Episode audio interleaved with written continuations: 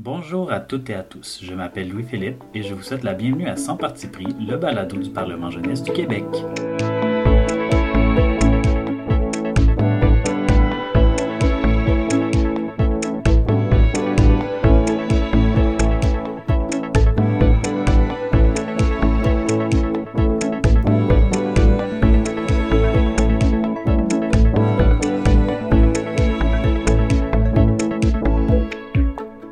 Troisième épisode est consacré au journal du Parlement jeunesse du Québec. Il est beaucoup plus difficile de retracer l'histoire du journal du PJQ, car la simulation journalistique s'est faite en marge de la simulation parlementaire pour une bonne partie des 72 années d'existence du PJQ. Les deux simulations existaient donc en parallèle, l'une de l'autre, sans nécessairement s'entremêler. Malgré tout cela, en revisitant les archives du PJQ, il m'a été possible de retracer les grandes lignes de l'histoire du journal qui s'appelle de nos jours La Colline, mais qui a porté plusieurs noms dans les 72 années d'existence de la simulation. Les premières traces de parution d'un journal en lien avec la simulation sont en 1954, alors qu'il était question de publication dans le National Parliament Newspaper, qui était un journal qui regroupait toutes les simulations provinciales existantes au Canada, dont celui de la Saskatchewan. Il faut se rappeler que le PJQ était à la base d'une initiative de l'Église unie du Canada et que cette Église avait plusieurs branches dans les provinces qui ont chacune poussé pour avoir une simulation dans leur province. C'est lors de la sixième législature, en 1955, qu'une structure pour le journal est vraiment discutée et mise en œuvre. Le but du The Parliamentarian était surtout de rendre compte des activités du comité organisateur du PJQ. Dans les années suivantes, de par les projets de loi débattus, le journal avait pour obligation de produire six numéros annuellement. Malheureusement, l'année même où ce projet de loi a été adopté, cinq numéros ont été publiés uniquement. La raison de la dérogation aux obligations, ben, ça a été les examens des jeunes qui les ont empêchés de se produire le sixième numéro. À noter que le journal relevait du ministre de la Communication, et ce pour une bonne partie de son histoire par la suite.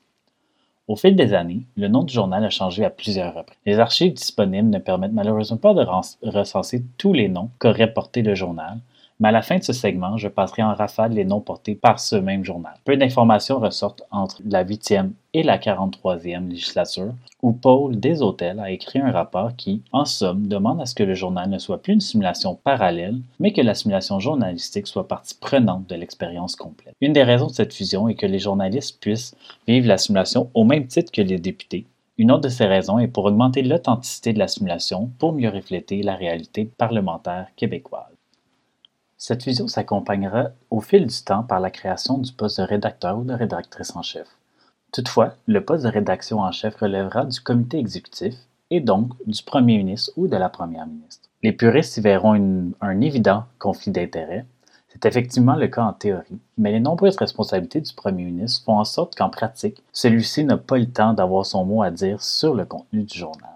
C'est à partir de cette fusion que le journal prend vraiment son envol, car son ancrage dans la simulation est vraiment plus solide. Le nom du journal La Colline semble avoir été utilisé pour la première fois en 1997 et n'a pas changé depuis. L'ancrage plus solide a aussi permis l'innovation avec la création du téléjournal durant la 65e législature avec Mathilde Michaud comme rédactrice en chef. Malheureusement, faute d'inscription pour quelques années, le téléjournal a été laissé de côté. Son retour fracassant a été lors de la 68e législature lorsque l'invité de cet épisode, Clara Derry, a été rédactrice en chef. Le téléjournal est maintenant rendu un incontournable pour détendre les participants et les participantes lors des soupers. En 2018, une modification significative pour le statut du journal est survenue. La personne à la rédaction en chef fera maintenant partie du comité exécutif, le comité qui est en charge de l'organisation de la simulation. L'intérêt de ce changement est de réellement mettre le journal sur un pied d'égalité avec la simulation parlementaire. C'est à la 70e législature que ce changement a été effectué et c'est Émilie Leboeuf qui a été la première rédactrice en chef exécutante.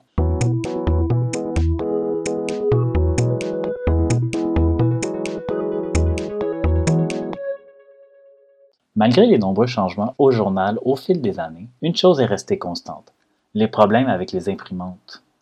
Dès 1974, le conseil d'administration de l'époque était à la recherche d'imprimantes pour publier et partager le, journal. Par la suite, c'est en 1992, au moment où la fusion est proposée, qu'on apprend qu'un partenariat avec l'Université Laval existe quant à l'utilisation du matériel informatique et des imprimantes. Ce partenariat impliquait que les journalistes, après leur journée à l'Assemblée nationale, devaient se rendre à l'Université Laval pour rédiger les articles, puis qu'ils reviennent le lendemain à l'Assemblée nationale en matinée. C'est donc dire que les déplacements étaient assez nombreux et fatigants pour l'équipe du journal. Dans un rapport publié trois ans plus tard, il est mentionné que le matériel informatique et les imprimantes est un défi constant dans la simulation. En 2000, le Parlement jeunesse du Québec possédait une imprimante. Le problème, en fait, de cette imprimante était son rythme extrêmement lent. On parle ici d'une page aux 4 minutes. Imaginez-vous, un journal qui fait de 4 à 6 pages par jour. On imprimait à cette époque-là une centaine de journaux pour que chaque député ait accès à une copie. Ça donne environ 500 pages à 4 minutes chacune. On parle donc ici de 2000 minutes de temps d'impression, soit plus de 3 heures. Imaginez les nuits blanches que la rédaction en chef a dû subir pour pouvoir imprimer et partager le journal. Les dernières années n'ont pas été en reste. Pas moins de quatre imprimantes ont été achetées et utilisées dans les six dernières années en raison de bris ou de perte de l'imprimante dans les méandres de déménagement. D'ailleurs, dans l'entrevue avec Clara Derry que nous aurons euh, un peu plus tard dans l'épisode, nous apprendrons l'histoire du décès d'une de ces imprimantes.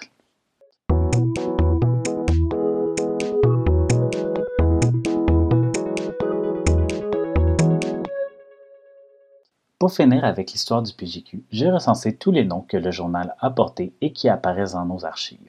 Évidemment, je ne pourrais prétendre que cette liste est exhaustive puisque les archives pour le journal sont assez peu nombreuses et surtout éparses. Donc, la voici cette liste. National Parliament Newspaper, The Parliamentarian, The Cesspool, The Probe, La Sonde, qui est le premier nom francophone du journal, Question 2, trois petits points, L'événement, L'Ardoise et finalement La Colline le nom qui demeure encore à ce jour.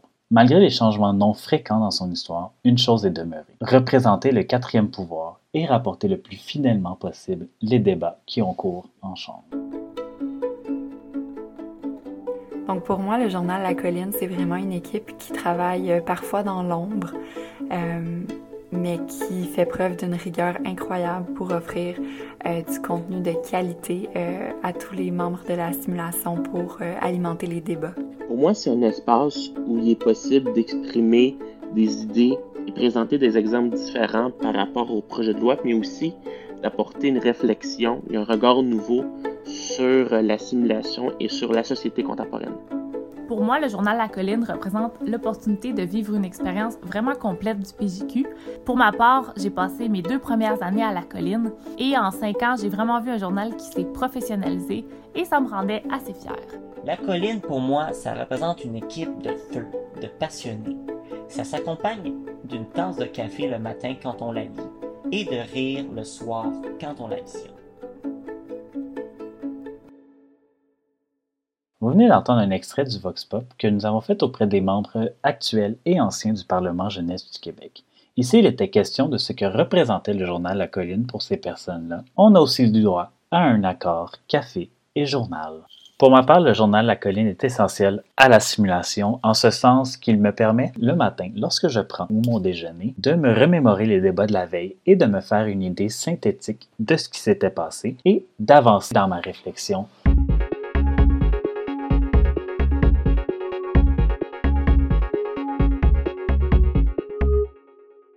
Sans plus tarder, je vais vous présenter mon invité de la même manière que sont présentées toutes les personnes qui vont au PGQ après leur dernière présence. C'est donc une forme de reconnaissance de leur implication dans la simulation.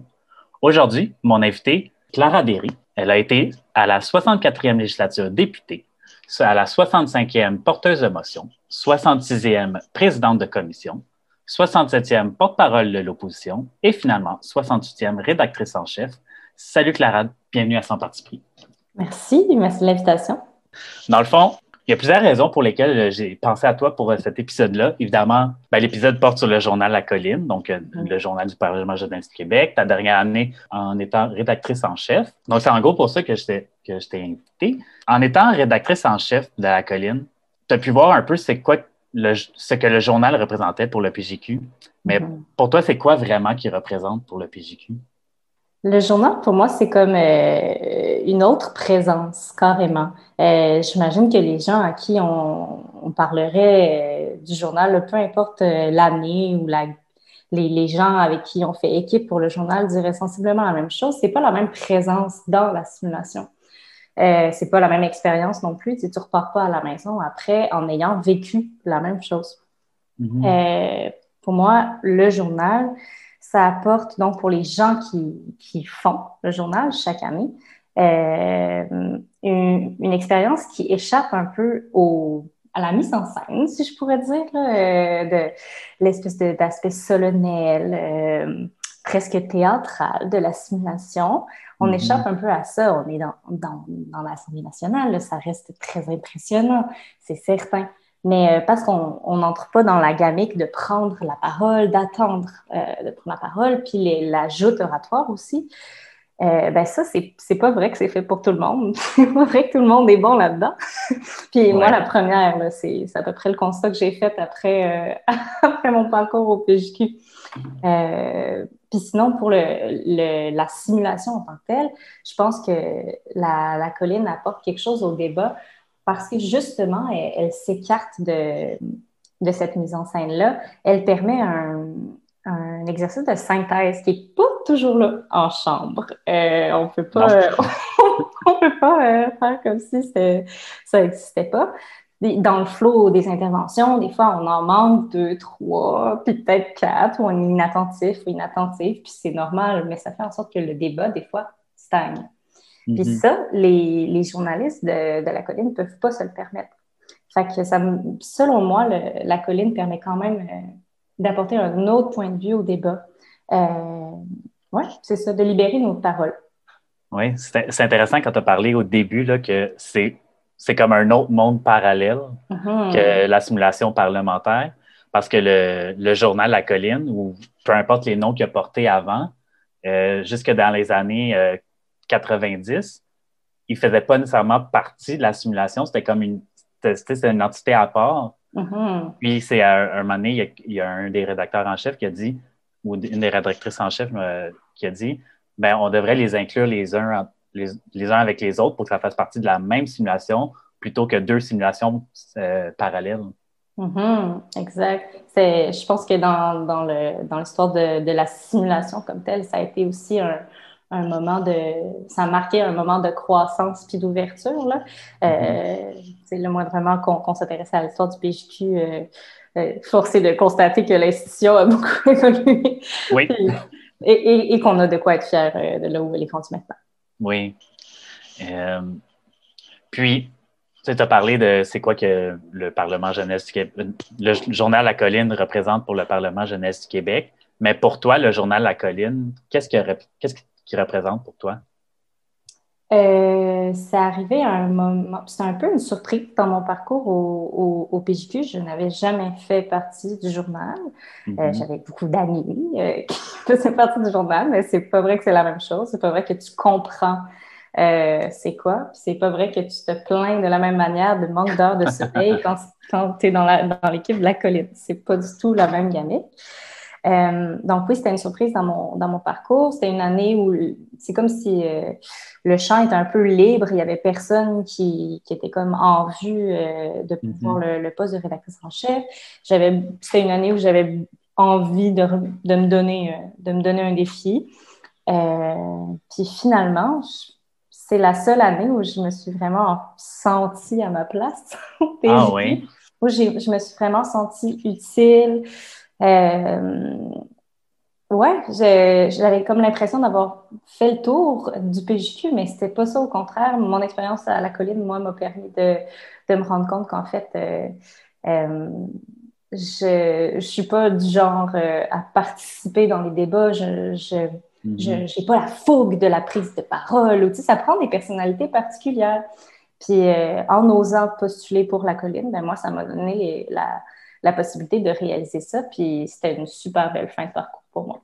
Oui. Puis comme première expérience comme à la colline, qui plus est comme rédactrice en chef, donc coordonnatrice de tous tes journalistes, euh, journaliste vidéo aussi. Mm-hmm, exact. Euh, le grand comeback. Oui, le grand, c'était l'année du comeback, c'est ça? Mm-hmm, mm-hmm. Parce qu'il faut se rappeler que la première fois qu'il y a eu un, un journal vidéo, c'était, si je me trompe pas, à la 65e législature. Euh, c'était euh, Madame députée de Michaud, Mathilde de son mhm. prénom, qui a mis sur pied ce programme-là, mais qui, par faute de candidature, avait dû, euh, avait dû mhm. laisser la place au journal papier. Mais on est revenu en force avec une belle équipe. C'est ça. Puis, donc, tu sais, avec deux équipes, donc la presse écrite puis la presse, ben, le, téléjournal, parce que. Exact. De la colline. Mais en plus de ça, en plus de gérer ces deux équipes-là, il y a quand même une crise à, laquelle, euh, durant laquelle tu as dû t'impliquer euh, assez, euh, comment dire, les, beaucoup? direct, c'était même Directement. comme implication, je dirais. donc, on parle ici, bien sûr, de cette épopée de la ben, de l'imprimante, parce qu'au Parlement mm. du Québec, les imprimantes, on en mange. Pourrais-tu m'expliquer un peu ce qui s'est passé avec cette imprimante-là? Puis, tu sais, peut-être un petit peu un rappel historique de ce qui s'est passé. Puis. Ben, en fait, je pense qu'à chaque année, il y, a un, problème avec la dite imprimante. Là. Euh, euh, les horaires font en sorte qu'on c'est pas vrai qu'on peut faire affaire avec un, service externe d'impression. Les gens dorment mm-hmm. hein, à ce moment-là, puis on est très content et contente euh, que ces gens-là dorment euh, qui travaillent dans les services d'impression. Donc, on, à chaque année, ou presque, on se dote d'une nouvelle imprimante. Euh, au grand questionnement du CA qui se demande tout le temps mais pourquoi est-ce que les pièces revolent à la colline? Euh, donc, je pense pas que mon expérience était très, particulière comparativement à celle que d'autres ont pu vivre. Euh, mais bon, moi, euh, l'imprimante, évidemment, n'a pas fonctionné dès le jour 1 de la simulation mais je suis tombée sur une magnifique personne dont j'ai oublié le nom aujourd'hui. Malheureusement, j'en suis désolée. C'était une, dame qui travaillait au comptoir d'accueil de l'hôtel dans lequel on, résidait à, à, l'époque. puis elle, à 4 heures du matin, elle me voyait arriver, puis elle savait c'était quoi mon problème. Puis elle m'amenait derrière le, le bureau d'accueil. Puis chaque jour, elle m'a imprimé le journal. Puis elle était vraiment pas obligée de faire ça. C'était vraiment pas inclus dans le prix de la location non plus.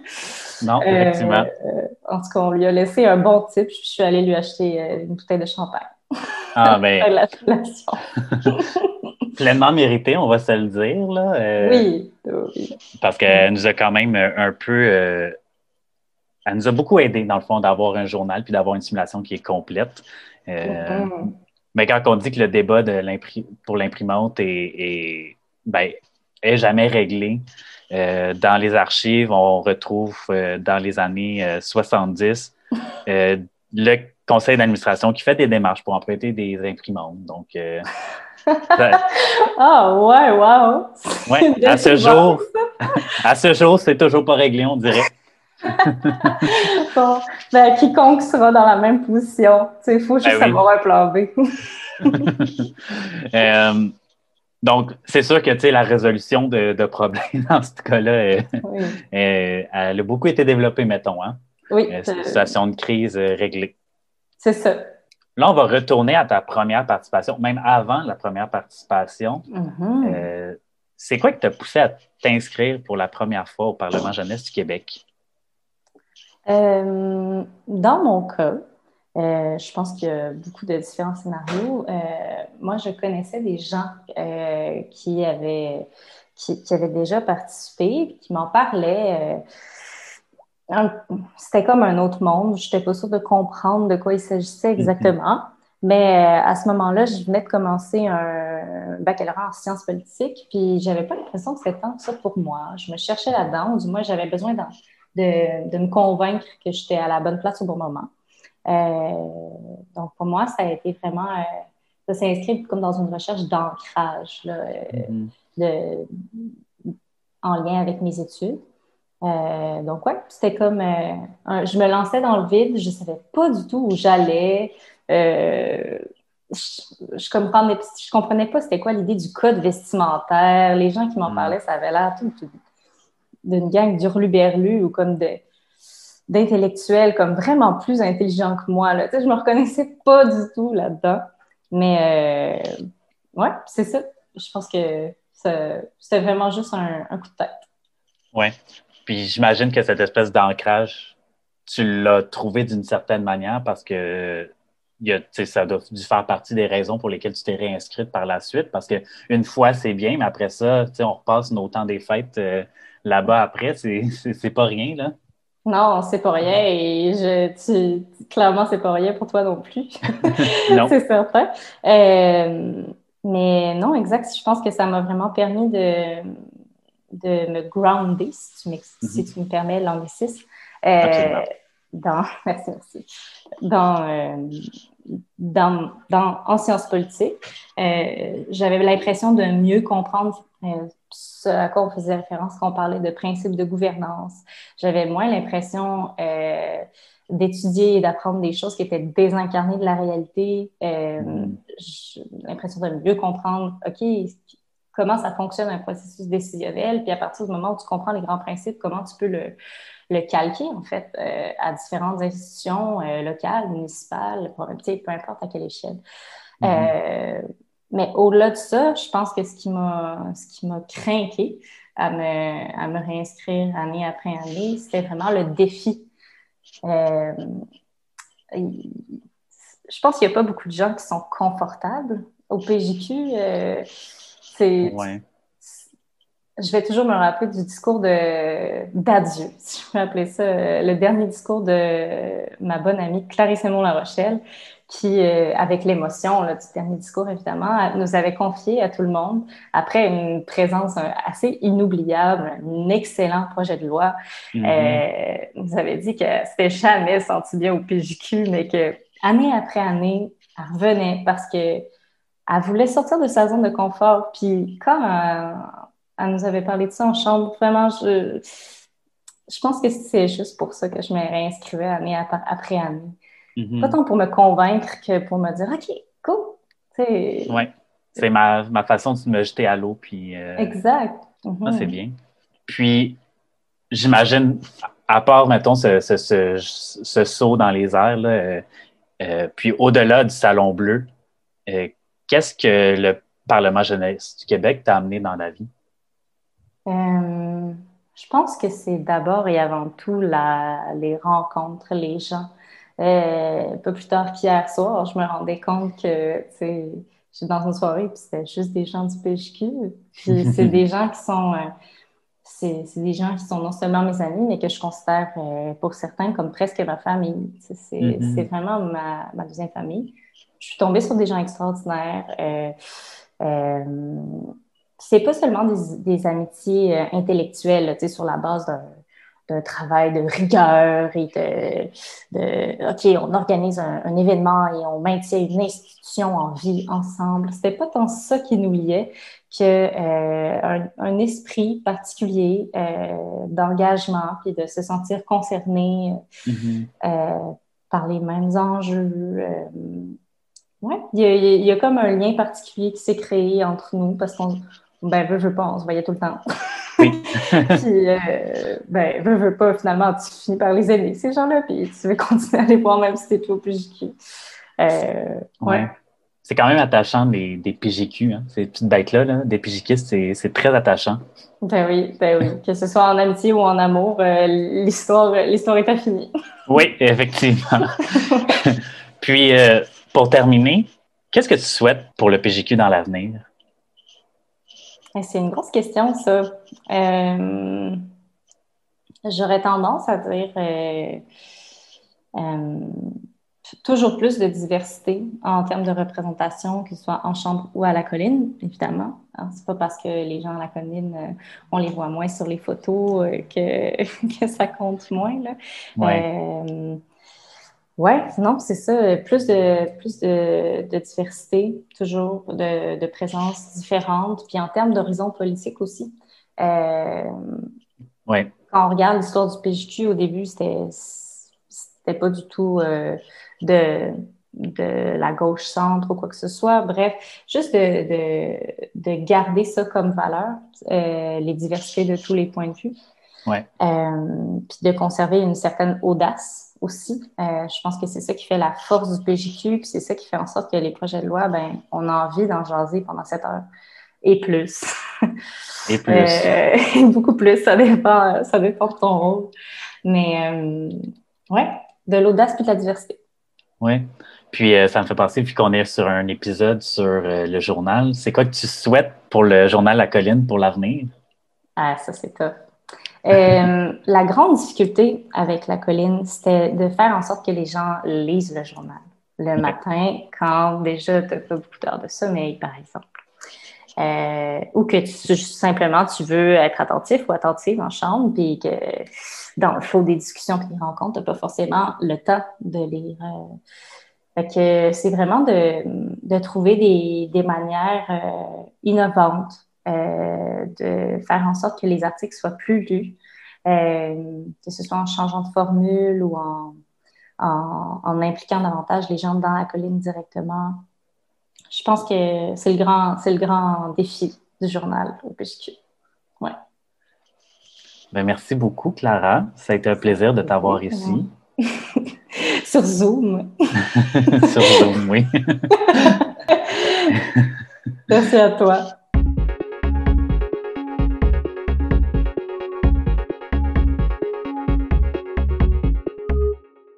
C'est tout pour cet épisode. J'aimerais commencer par remercier toutes les personnes qui ont participé à l'élaboration du balado, à Clara Derry, qui a gentiment accepté mon invitation à venir me parler du journal La Colline.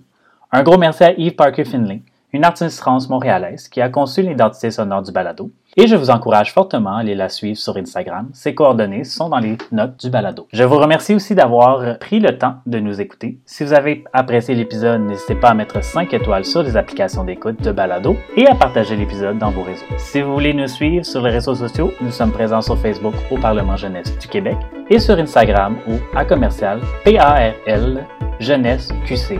Encore une fois, merci et à la prochaine.